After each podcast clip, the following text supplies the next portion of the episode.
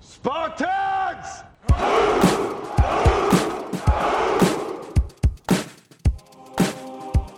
Welcome to Spartan Stadium. I am Mrs. Kidd, principal of Minico High School. We are committed, we are dedicated, and we are innovative. We are Spartan Strong. This week, we are featuring a teacher from our history department who also happens to be our Minico Teacher of the Year. Congratulations, Miss Bair, for being chosen by your colleagues as our Teacher of the Year. Can you tell us a few things about yourself? Like, how long have you been teaching? Um, I've been teaching for seven years now at Minico High School, and it's been such an adventure. Every day is an adventure here. What made you choose to major in history and become a history teacher? Um, going back to when I was like a really small child, I've always wanted to be a teacher. My grandma was a teacher, and she actually taught at West Minico for many, many years. And as I was going through school, like I always knew I wanted to be a teacher. And but I had some incredible teachers like Mr. Bailey, um, Jim Miller, and a few others that really like made me fall in love with history.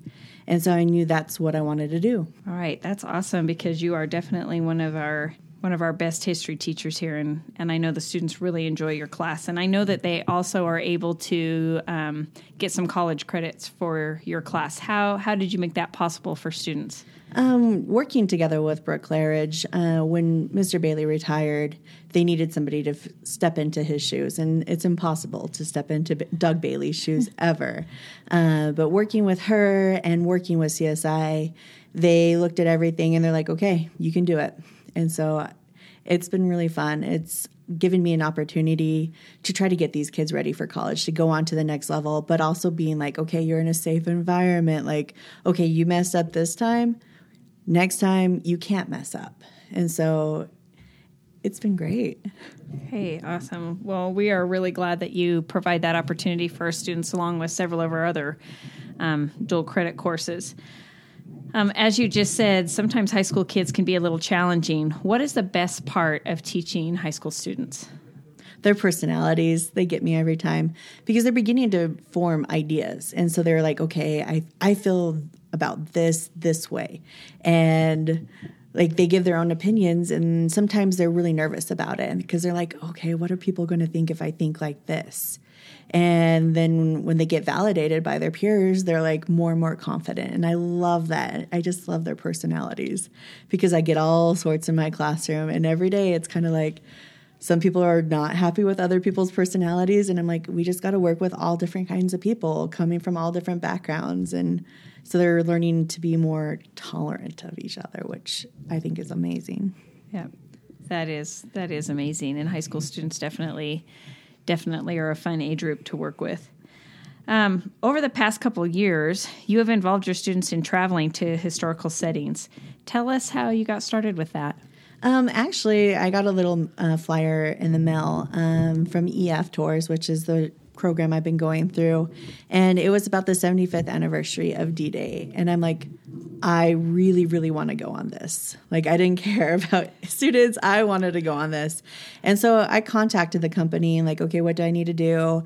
And they got me really, really excited about all this. And so then I began advertising just to see if anybody else wanted to do it. And I got eight kids uh, for that trip to go to Normandy for the 75th anniversary of D Day. And just watching them be away from our little community and to experience the broader world was incredible. They, um, some of my kids that spoke Spanish when we were in France, like they'd be like turning around and like, wait, oh, that's not that's not Spanish, that's French. And so they're like, okay, I can kind of understand some things and not.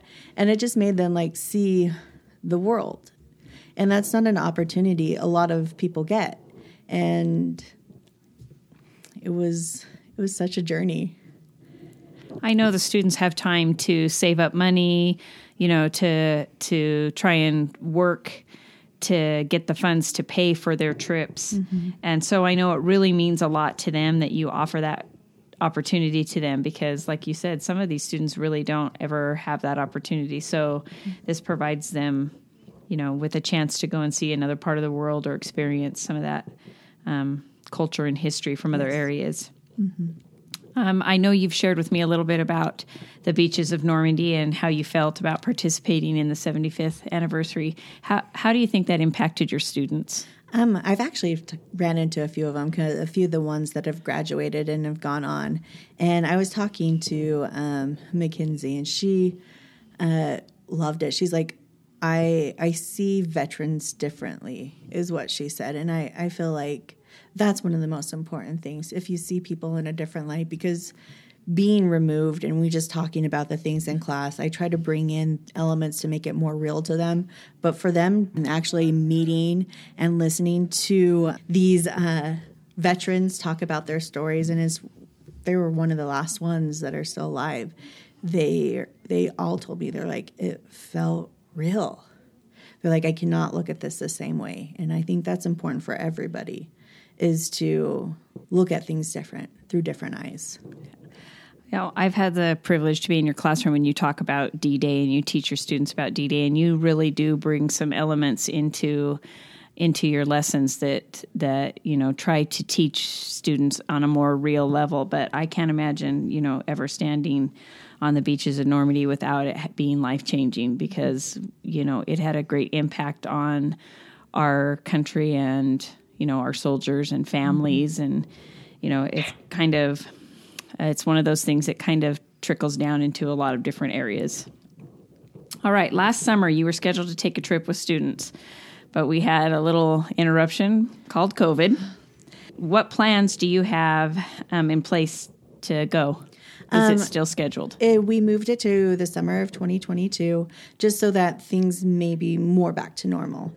Um, just so the kids can actually really truly enjoy it looking at like the travel restrictions that are still in place for a lot of countries this summer, it would have been a lot of hassle. And I think a lot of the kids just wouldn't have had all that fun, especially like they could do spot checks and stuff on us. And if any one of us were showing any kind of symptoms, we would all be in quarantine for two weeks in a foreign country, far, far from home. And I'm just like, that's not really what I wanted to do this summer. And so just pushing it off to 2022. Um, a few of my students have opted out to go um, because they're going on to college, they're going to do other things. And the company's been really good to work with. They're giving them travel vouchers that if they want to go on a different tour anytime, they can use it or giving them their refunds back. Yeah, I think I think most companies have been pretty accommodating with that. Um, where is this trip? Where are you planning to go? All right, so this trip we're going to go to uh, the French Riviera, the Mediterranean coast of Europe. So we're going to fly into Italy and then go over to France, go down uh, to Monte Carlo. Um, then we'll move on over into uh, Spain, go to Barcelona and Madrid. So we'll see a lot of different cultures, a lot of different history too. Yeah. Okay. How can students that maybe want to get involved in this for the summer of 22, how can they get involved? Um, they can contact me. Um, I am working with setting up with a company, maybe another like recruiting um, meeting. I'm thinking maybe April or get so students involved yeah. for that. Yeah. Yeah, if they want to go. Or just a simple email to kbair at minidokaschools.org and I'll be able to respond. Okay, so that her email is K capital B A I R at minidokaschools.org. If you're interested, that might be something that you want to email her about and she can get you some more information. But um, again, that will be the summer of 2022 and the French Riviera, Riviera and the um, history that comes with that sounds pretty intriguing to me. We really appreciate Miss Bair for joining us today. We are fortunate to have her at Minico High School. She is a key member of our Spartan Strong team. Uh, she does a lot outside of school time to help us. She keeps books at basketball games and, and does other things to support not only our programs but our students. So, again, if you're interested in attending the trip that she has planned, uh, contact her here at Minico High School and she'll be glad to answer any questions for, for you. All right, join us next week as we discuss the implementation of a four day week at Minico High School. Thanks. Have a great day.